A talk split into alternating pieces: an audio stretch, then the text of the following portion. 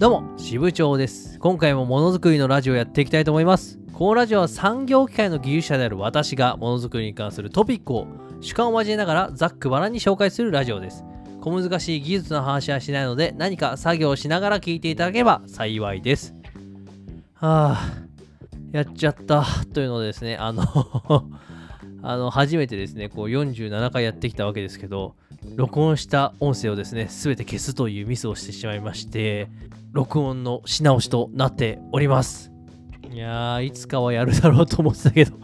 まさかね、このタイミングでやるとは思わなかったです。まあね、あのー元気にやっていきたいと思います。というわけで、今回のテーマはですね、活動レポート8月号となってます。私はですね、毎月ブログとは別にノートというサービスを使ってですね、活動レポートという記事を書いてます。これはブログや X での情報発信活動の結果とか、まあ、その月の主だった活動を報告するレポートです。こちらのレポートは同じく技術ブロガー兼 YouTuber であるリビさんが始めた製造業仲間たちの活動レポートというですね、みんなで活動レポートを書きましょうぜっていう取り組みがあるんですけど、まあ、それに乗っかってます。レビさんはこのラジオでもね、過去にコラボさせてもらってますし、まあ、あの、2回もね、コラボさせてもらってる、もう準レギュラーみたいな方なんですけど、まあ、ものづくりのすすめという有名なブログやってる方で、まあ、YouTube やライブ配信もされたりしてます。で、まあ、この活動レポートなんですけどね、これ誰でも参加できるんで、ぜひともこれを聞いてる皆さんも書けばいいんじゃないかなと思います。その月のね、トピック振り返るの結構大事ですよ。ただ一応レギュレーションはあるので、詳しくはリビさんの記事を読んでもらえればなと思います。まあ、その記事はですね、このポッドキャストの説明欄に貼っときますので、気になる人はぜひ見てください。というわけで、ね8月の報告なんですけども、8月、一言で言うならですね、これ、音声配信フルブーストという感じの月でした。前回のラジオでもね、あのー紹介はしたんですけど、音声配信プラットフォーム、 Voicy にてですね、パーソナリティとして配信ができることになりました。このね、ものづくり系の情報発信界隈ではですね、あまり手がつけられていない音声配信に注力すること、早9ヶ月。ありがたいことに、ちょっとずつあるんですけど、広がりが見えてきました。これもですね、このものづくりのラジオを聞いていただける皆様のおかげとなっております。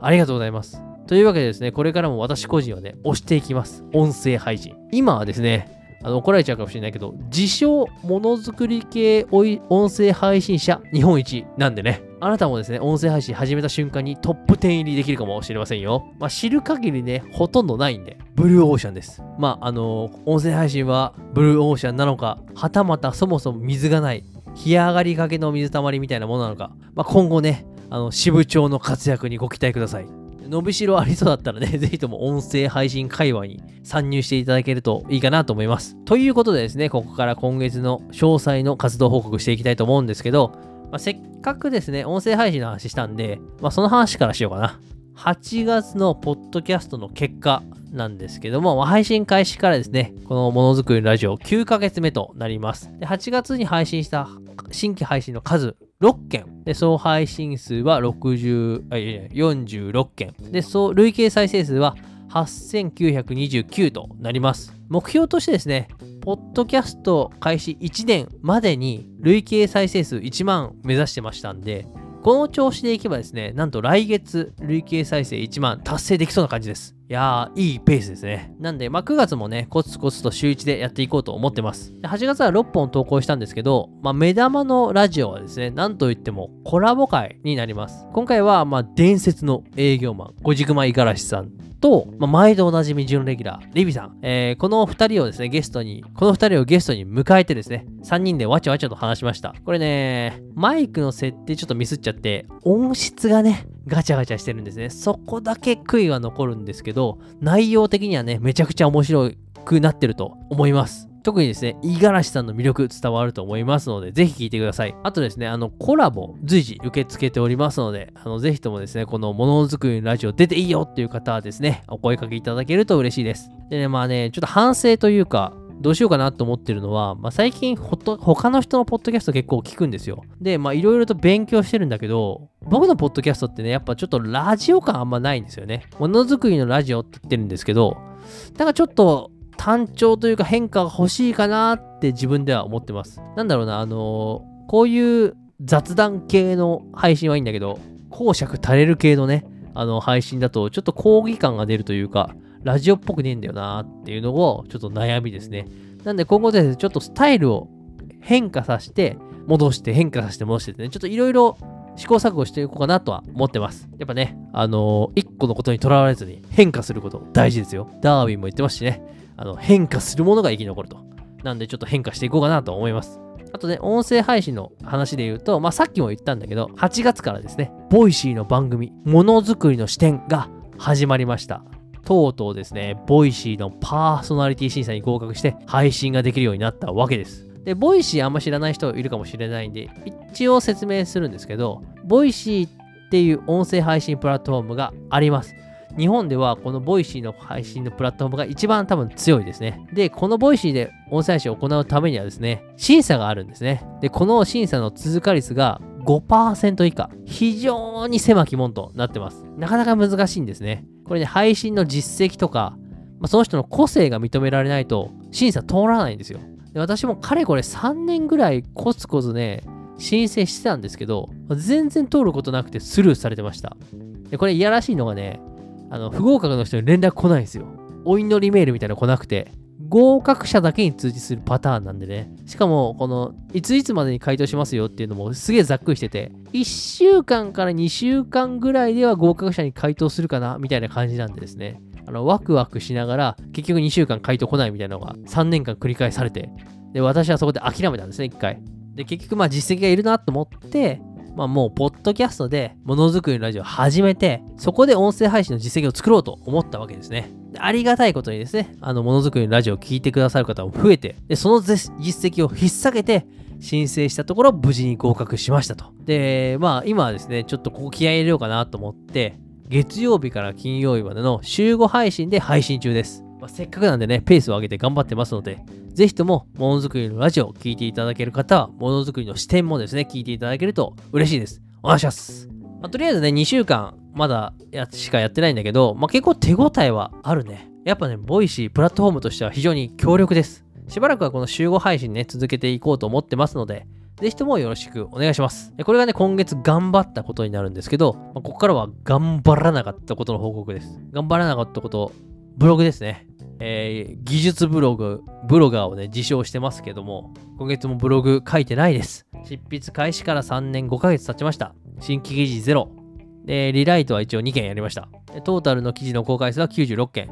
で、月間 PV 数がですね、37,220PV と、とうとう4万 PV を切ってしまいました。ふわーって感じですね。本当に。まあ、しょうがないね。記事書いてないから。まあ私のブログはですね、あのー、SEO 弱いので、Google からの流入ないんですね。ないというと語弊があるけど、あんまりこう検索エンジンから人が入らずにですね、Twitter 経由で入れてるんで、記事書かないと入ってこないですね、人が。なんで PV 数が目に見えて落ちているわけです。泳がないと死んでしまうマグロのようなブログなんですね。まあね、今月はね、やっぱね、執筆に割く時間が全然作れなかったんです。まあ、しょうがないですね。これ、音声配信フルブーストしてるんで、いた仕方なし。でもやっぱね、ブログ、思い入れ強いので、さすがにこのままじゃいかんなとは思ってます。まあ、ちょっとね、危機感出てきたんで、来月は絶対に1本書くと、ここに誓います。まあ、この誓いをね、守れなかった時何があるかっていうと、まあ、何もないんですけど、まあ、ここに宣言しておきます。1本は新規記事書きます。まあ、と言ってもね、自分の記事書けてないながらも、実はね、あの、よそ様の記事書いてましてあの、記事1本寄稿してます。えー、はじめの工作機械さんに、高精度加工を追求する、メカ視点で考える高精度加工のポイントというね、テーマで寄稿させてもらいました。この記事はね、あの、機械加工に関わる人でなくても、結構学びのある内容になっていると思いますので、ぜひ読んでみてください。これね、あのリンク貼っときますので、説明欄に。そこから飛んでください。ぜひともよろしくお願いします。続いて、X、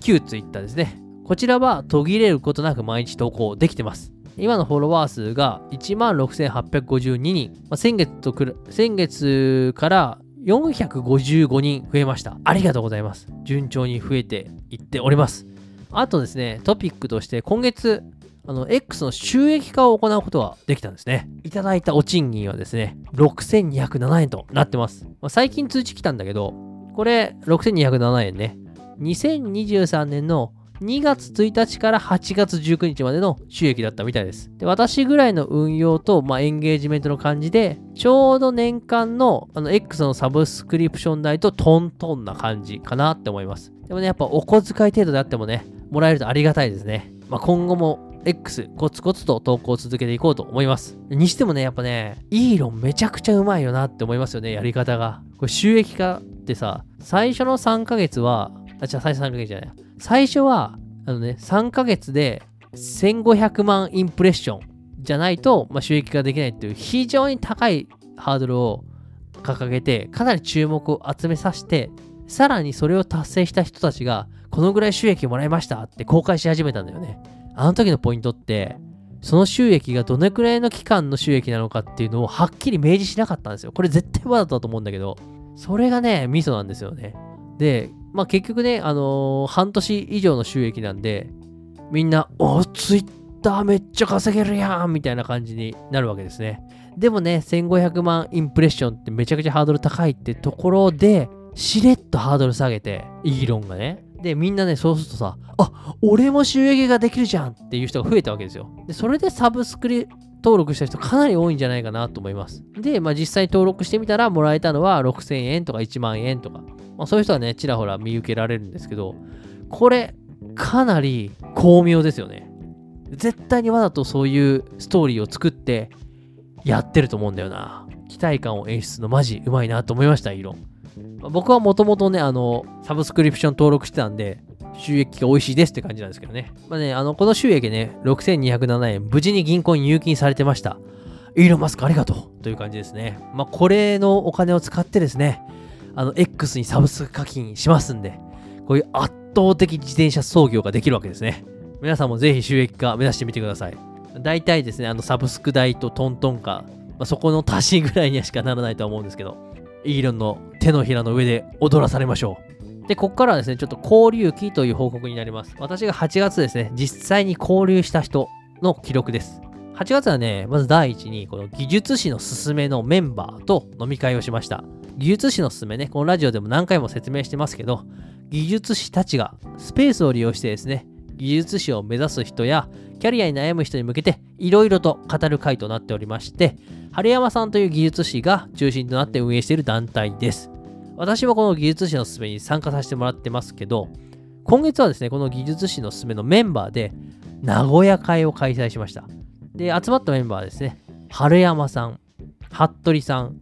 高めるむくちゃんさん、大さんというね、で、私を含めて5人で集まりました。でね、やっぱいいっすね、技術士の集まりは本当に。これ本当にいいんですよ。あのー、脳にね、こう直接手を突っ込まれて、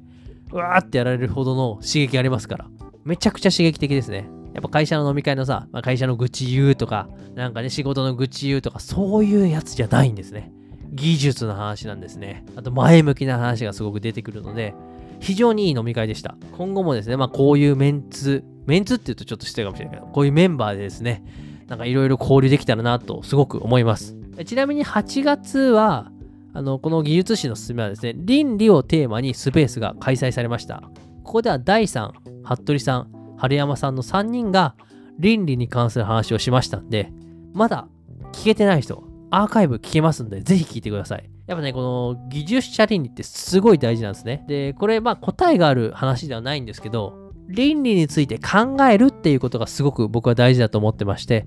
まあ、すごくね、その機会としては、この技術史のすすめの倫理の会、いいのかなと思ってます。で皆さんね、すごいいろんな視点で語って面白いんですけど、私個人としてはね、やっぱ服部さんの話がすごく印象的でしたんで、ぜひとも聞いてください。でね、まあ、服部さんはね、結構、もう2回ぐらいお会いしてお話聞いたんですけど、は、話とかエピソードトークがめちゃくちゃ面白いんですよ。だからね、本当にね、なんか技術史のすすめ番外編服部会みたいなのやってほしいんですよ。で、本当にね、あの、メッキの話と、あの、そのメッキを学ぶ過程で、まあ、師匠みたいな人との交流みたいなね、あその、親父との交流みたいな、めちゃくちゃ面白いエピソードがいっぱいあってですね、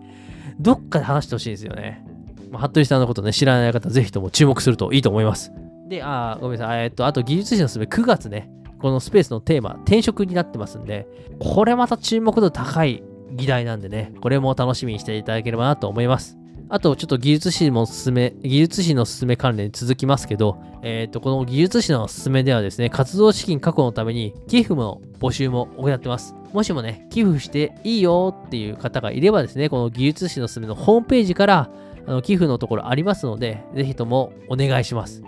概要欄にリンクは貼っときます。寄付するとですね、技術士のすすめの会員証と春山さんの直筆サインメッセージカードをもらえますので、